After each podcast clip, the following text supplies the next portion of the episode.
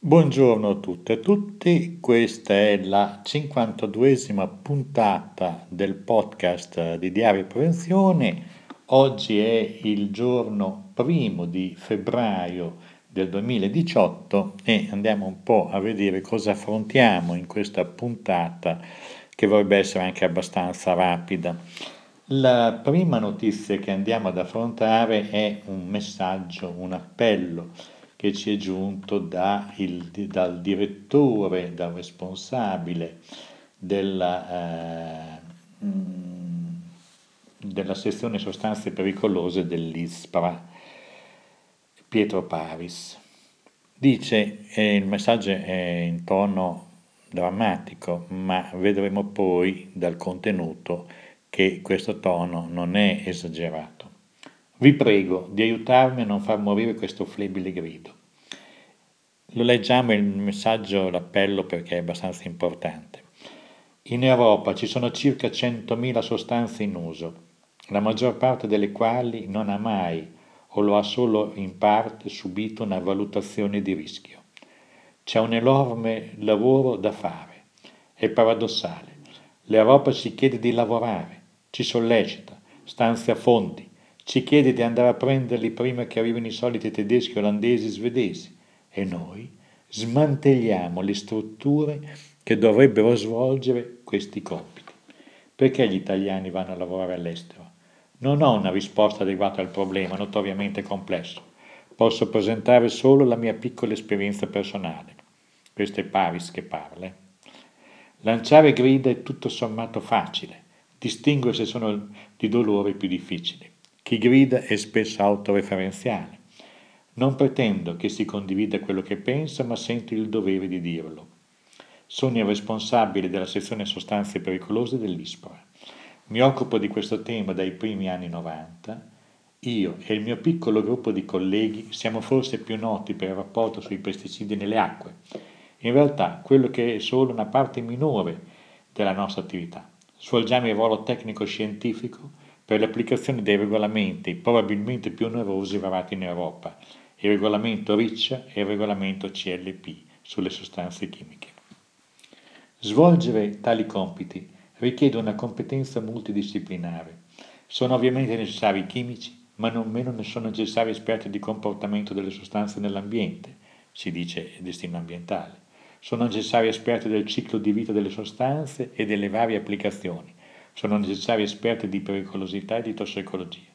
Tutte queste componenti concorrono all'unica disciplina scusate, chiamata valutazione di rischio delle sostanze chimiche. In Europa ci sono circa 100.000 sostanze in uso, la maggior parte delle quali non ha mai o lo ha solo in parte subito una valutazione di rischio. La sicurezza purtroppo insegue sempre con ritardo l'evoluzione tecnologica, in certi casi, ahimè, troppo tardi. C'è un lavoro enorme da fare, caso abbastanza raro in questo Paese. Partecipiamo ai programmi di valutazione del rischio chimico varati dall'Europa, portando in Italia fondi che altrimenti andrebbero altrove, portando a cosa ancora più preziosa un minimo di autorevolezza e visibilità. È paradossale. L'Europa ci chiede di lavorare, ci sollecita, stanze fondi e ci chiede di andarle a prendere e noi smantelliamo le strutture che dovrebbero svolgere i compiti in questa attività potrebbero trovare lavoro molti laureati che ora sono disoccupati o costretti a immigrare. Elena, Lucia, Tommaso, Silvia, Valeria sono i miei ex colleghi con un'esperienza nel campo del rischio chimico di livello internazionale. Hanno lavorato per anni con me, se ne sono dovuti andare perché precari, tutti ultra quarantenni. Hanno lasciato l'istituto perché non vi erano garanzie di poter restare in servizio Competenze buttate al vento. Avevamo i soldi per garantire i loro stipendi. Dal 2008 ad oggi, grazie alla nostra attività, sono entrate nelle casse dell'istituto non meno di 7 milioni di euro. Soldi stanziati appositamente e guadagnati con le attività di valutazione europee, ma non era la priorità di questo istituto. Ora siamo un pugno di persone dove svolgere una mole di lavoro enorme, lavoro da cui dipende la sicurezza delle persone e dell'ambiente lavoro richiesto e pagato dall'Europa. Per gestire la sicurezza di migliaia di sostanze chimiche abbiamo un solo chimico, un esperto di destino ambientale e due o tre tossicologi. Ripetiamo, un solo chimico, un esperto di destino ambientale e due o tre tossicologi. Una missione impossibile, pazienza. I soldi andranno ai soliti tedeschi e olandesi, certo molto più consapevoli dell'importanza di questa attività. E quelli che continuiamo a portare in cassa andranno in economia o forse garantire il premio di produzione di una pletora di dirigenti super pagati e inamovibili. Qualcuno ha parlato di società della mediocrità. Le eccellenze sono sgradite alla casta dei mediocri perché sottolineano la mediocrità, la esasperano. Sono arrivato quasi a fine carriera, non ho ambizioni, ma con me ci sono colleghi e colleghe di grande esperienza, riconosciuti in ambito internazionale e completamente svilite qui dentro, dove sembra alte logiche imperino. Continuiamo però a lavorare con entusiasmo, nonostante tutto, finché ci sarà consentito. Il grido di giustizia, forse uno dei tanti autoreferenziali, lo voglio lanciare perché anche in questo paese si possa vivere e sperare in modo normale. Vi prego di aiutarmi a non far morire questo flebile grido. Questo è mm, l'appello che abbiamo pubblicato del professor Pietro Paris, responsabile della sezione sostanze pericolose dell'ISPRA. Questo è lo stato dell'arte in cui si trova il nostro paese. Si può dire francamente e con una certa buona approssimazione che questo, questa situazione segnalata dal professor Paris è esemplare, è una metafora dell'Italia, dove ci sono potenzialità, eh, capacità e competenze e i tappi, dei tappi terribili che tendono a impedire lo sviluppo. Questa è una delle verità sulle quali bisogna riflettere. Siamo in una pre-campagna elettorale, già in campagna elettorale, dove si discute di tutto fuorché dei problemi reali del Paese e questo non va bene. Una situazione analoga anche su temi diversi che comunque dimostra l'insipienza di chi governa e ce l'abbiamo sul problema del pendola, pendolarismo. Lega Ambiente ha pubblicato il rapporto Pendolaria, boom di pendolari in Lombardia, ma si investe in autostrada. Anche questo articolo è pubblicato da diarioprevenzione.it e è stato pubblicato dal manifesto qualche tempo fa, l'abbiamo ripreso. Lega Ambiente, rapporto pendolari. In Italia i pendolari sono aumentati di 11.000 unità al giorno, 931 milioni di euro investiti per strade e autostrade, dal 2003 al 2017. 60,1% per del totale. Alle ferrovie sono andati 386 milioni, ovvero il 24,9% dei fondi. L'aumento dei viaggiatori smentisce le politiche classiste che privilegiano il trasporto di lusso. E qui il rapporto va avanti, dice la linea Cremona-Milano è stata segnalata come una delle peggiori della Lombardia, poi abbiamo visto che la Lombardia è funestata da disastri ferroviari che se vi fosse buona manutenzione, una buona gestione del, del, del, della rete, probabilmente queste cose non succederebbero affatto. La linea, qui viene portata ad esempio la linea Cremona-Milano, conta oltre 10.000 pendolari giornalieri su treni lenti sovraffollati che hanno una media di età di 17 anni. I convogli, sostiene la sezione lombarda della, Lega Ambiente, viaggiano quotidianamente su alcune tratte che versano in condizioni inaccettabili, troppo spesso soggetta a guasti, per lo più dovuti all'età dei convogli stessi, e noi diciamo anche probabilmente delle stesse linee. E la rete regionale conta su 1773 km, trasporta 735.000 viaggiatori al giorno, con le sue 2.400 corse, la rete che sostiene la maggior domanda di trasporto pendolare in Italia. Ebbene, tutto questo mh, sembra non riguardare le strategie degli investimenti che continuano a essere fatti eh, per le autostrade. Ad esempio è stato fatto per anche per l'Emilia Romagna che ha investito 179 milioni di euro per realizzare l'autostrada regionale Cispadana, mentre invece eh, ci sono molte altre regioni che investono in autostrade e non tengono conto invece dell'aumento dei pendolari e dell'utilizzo intenso che viene fatto in particolare da studenti lavoratori eh, delle linee ferroviarie locali. Nel passato e ancora viene e nel presente molto viene assorbito dalle linee privilegiate, cioè le tratte dell'alta velocità, con una, un abbandono delle linee locali che invece sono quelle maggiormente richieste da una massa di popolazione che se ne serve quotidianamente per raggiungere i posti di lavoro o le scuole. Anche questa è un'icona sostanziale di quello che sta avvenendo in questo paese, quindi noi cerchiamo di far riflettere proprio in ragione della presenza per, le lezioni che vi saranno a breve, il 4 di marzo, quale sia ormai il discostamento tra le politiche e le pratiche reali. E eh, noi andiamo poi a vedere, in effetti noi vogliamo ricordare per un attimo che eh, il, non più tardi del, del 25 gennaio eh, un incidente terribile ha portato alla morte di quattro persone sulla linea Cremona-Milano, eh, Milano-Porta Garibaldi, su un treno sul quale viaggiavano 350 persone. Vogliamo chiudere per il momento questo capitolo doloroso, perché tale è, perché per il futuro, pensare al futuro vuol dire investire sulle ferrovie, per passare ad altri argomenti non meno importanti, non meno purtroppo coinvolgenti e inquietanti. Infine affrontiamo quello che è un altro delle spine storiche al fianco di questo paese, che non ha mai tentato di risolverlo in modo radicale e definitivo. Sono le morti sul lavoro. In Italia una tragedia senza fine, il 2017 si chiude con 1029 vittime, una media di quasi 86 morti al mese con un tragico aumento dell'1,1% rispetto all'anno precedente. Si è concluso quest'anno proprio con 1029 di decessi e in questo caso con solo 283 casi in itinere e ben 746 in occasione di lavoro. Vogliamo ricordare che di solito avevamo una situazione in cui i morti eh, in itinere erano circa la metà del totale dei decessi in incidenti sul lavoro. Oggi gli incidenti avvengono prevalentemente sul luogo del lavoro nel lavoro.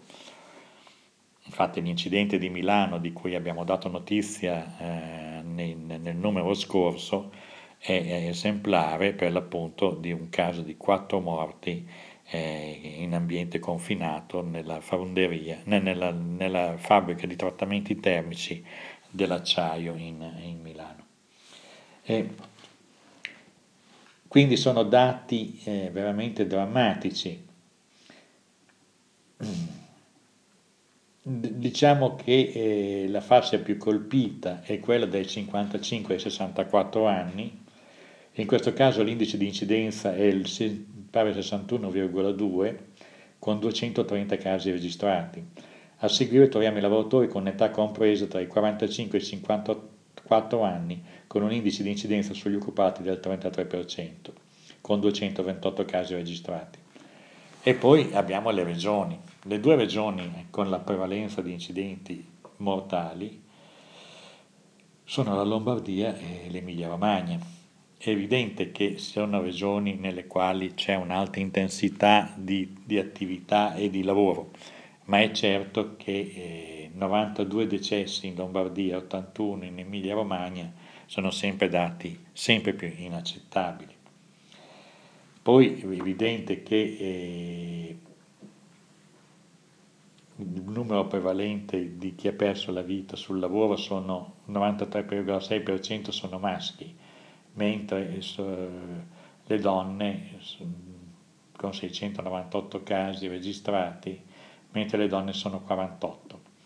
Il settore economico non è determinabile per maggior caso di infortuni mortali, perché evidentemente avvengono in aziende eh, per ragioni che non sono legate alla, alla specificità della denuncia eh, di attività, eh, di, di attività eh, prevista eh, dall'INAI. Eh, questo report che potete leggere su Diario Prevenzione con anche le tabelle è prodotto da anni da eh, Engineering, Vega Engineering di Mestre.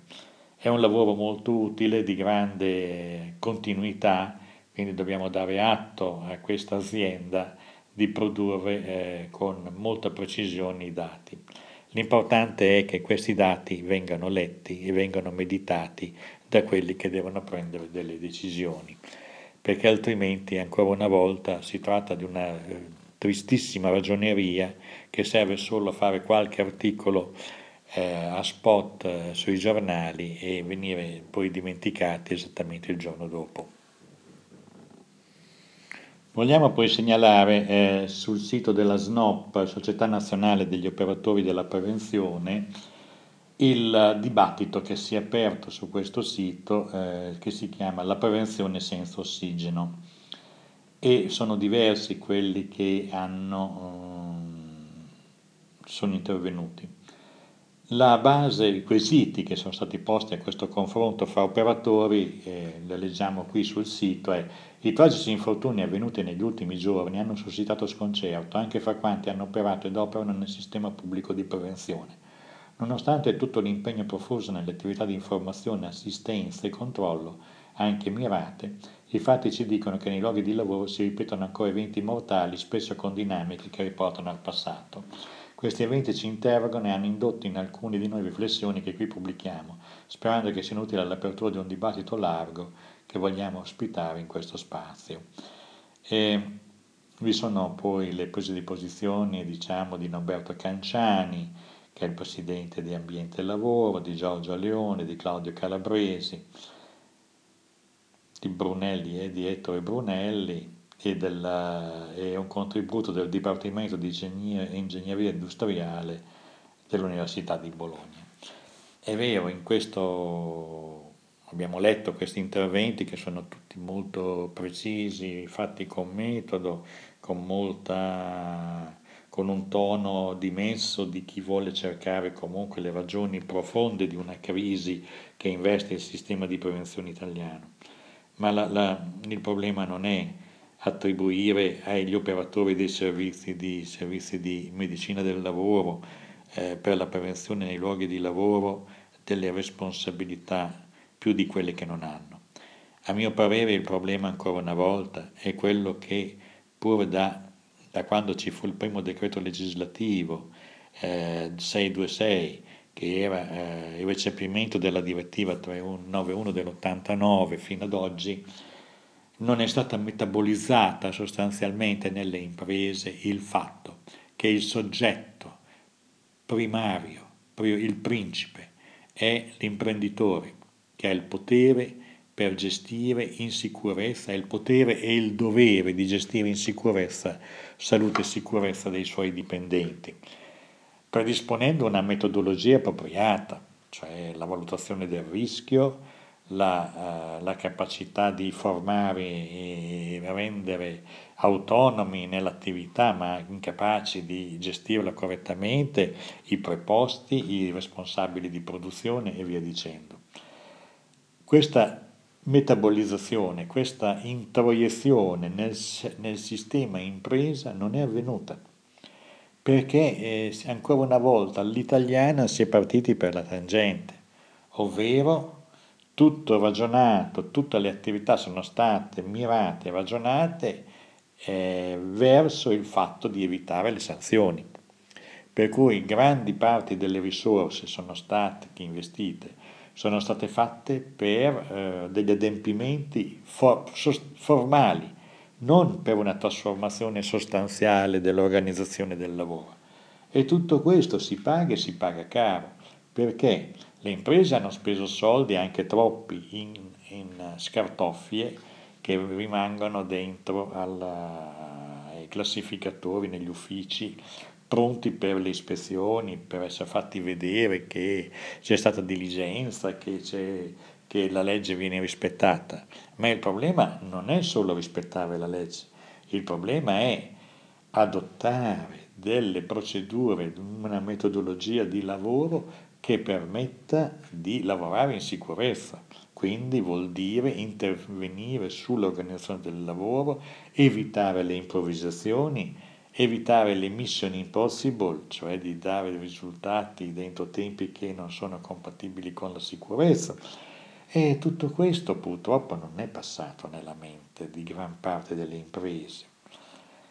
Perché se vediamo che tutti gli incidenti avvenuti ultimamente erano tutti incidenti eh, che erano evitabili, gestibili prima che avvenissero, perché eh, non mancavano segnali, c'era certamente un problema di non sottovalutare il rischio, di non pensare che avendo fatto una valutazione del rischio tre anni fa e messa dentro un bel cassettone, eh, che questa sia ancora operativa, valida, efficace e soprattutto sia entrata nella testa di chi la deve applicare. E questi sono i problemi veri di fondo sui quali dobbiamo ragionare. In questo senso quindi c'è un problema di un tono basso, di non, di non ripetere le soliti luoghi comuni, non è tanto dicendo ah non ci sono abbastanza controlli, sì sicuramente. Ci vorrebbe più personale con più controlli, questo è fuori di discussione anche per avvantaggiare le imprese che eh, investono quattrini nella sicurezza rispetto al dumping sociale che fanno quelli che non fanno assolutamente nulla. Quindi il problema dei controlli esiste, esiste il problema del personale che deve essere adeguato e capace di fare bene questi controlli, di sapere essere anche di assistenza alle imprese più piccole che non hanno i mezzi molto spesso e che pagano dei cialtroni che sono dei cosiddetti, eh, purtroppo anche nella consulenza c'è una parte eh, di basso profilo e di bassa qualità che pagano dei cialtroni che redicono delle pseudo valutazioni del rischio. Ma detto tutto questo siamo sempre da capo.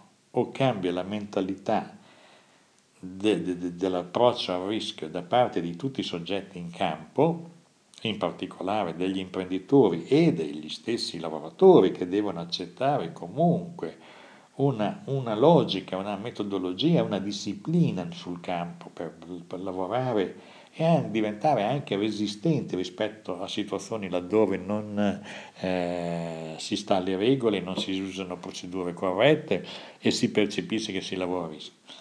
Ecco, detto tutto questo, bene che ci sia questo dibattito, eh, proseguiremo a segnalarne gli articoli. Certo è che eh, ancora una volta stiamo giocando di rimessa e questo non è una cosa che ci rende particolarmente felici. Segnaliamo infine un studio che si è svolto in uh, Francia, eh, quale vulnerabilità dei lavoratori europei a fronte delle condizioni di lavoro, de- di lavoro degradate. Naturalmente quando si dice condizioni di lavoro degradate si intende contratti, eh, contratti diciamo, eh, molto deboli che, che, che, mettono il, lavoratore in condizione di essere dipendente da situazioni in cui non può fare nulla e accetta di lavorare in condizioni di elevata, eh, di elevata insicurezza. E dice in effetti che questo report che il lavoro indipendente e le piccole imprese, cioè sia l'artigiano che i piccoli imprenditori, sono associati a una più grande vulnerabilità dei lavoratori e fra i paesi europei naturalmente c'è una scala, questo eh, studio si può eh, scaricare eh, da Diario Prevenzione perché proprio è, il testo è stato pubblicato il 29 gennaio, quale vulnerabilità dei lavoratori europei di fronte a condizioni degradate, di lavoro degradate e quindi eh, va bene che venga letto. Fine chiudiamo questa breve puntata eh, segnalando anche un altro film, un film in questo caso, eh, una notizia che viene data per ricordare Pierre Pesserat, eh, un, un tecnico che si è battuto tantissimo per sostenere le vittime dell'amianto e dei pesticidi. È un film che circola in Francia e in Belgio, naturalmente speriamo prima o poi di averlo perché lo metteremo in rete. Ringraziamo gli ascoltatori e le ascoltatrici eh, per aver ascoltato questa puntata, per essere arrivati fino in fondo con pazienza, visto che non diamo sempre delle belle notizie e non siamo particolarmente gratificanti per chi ci ascolta, comunque grazie per averci seguito, a risentirci alla prossima.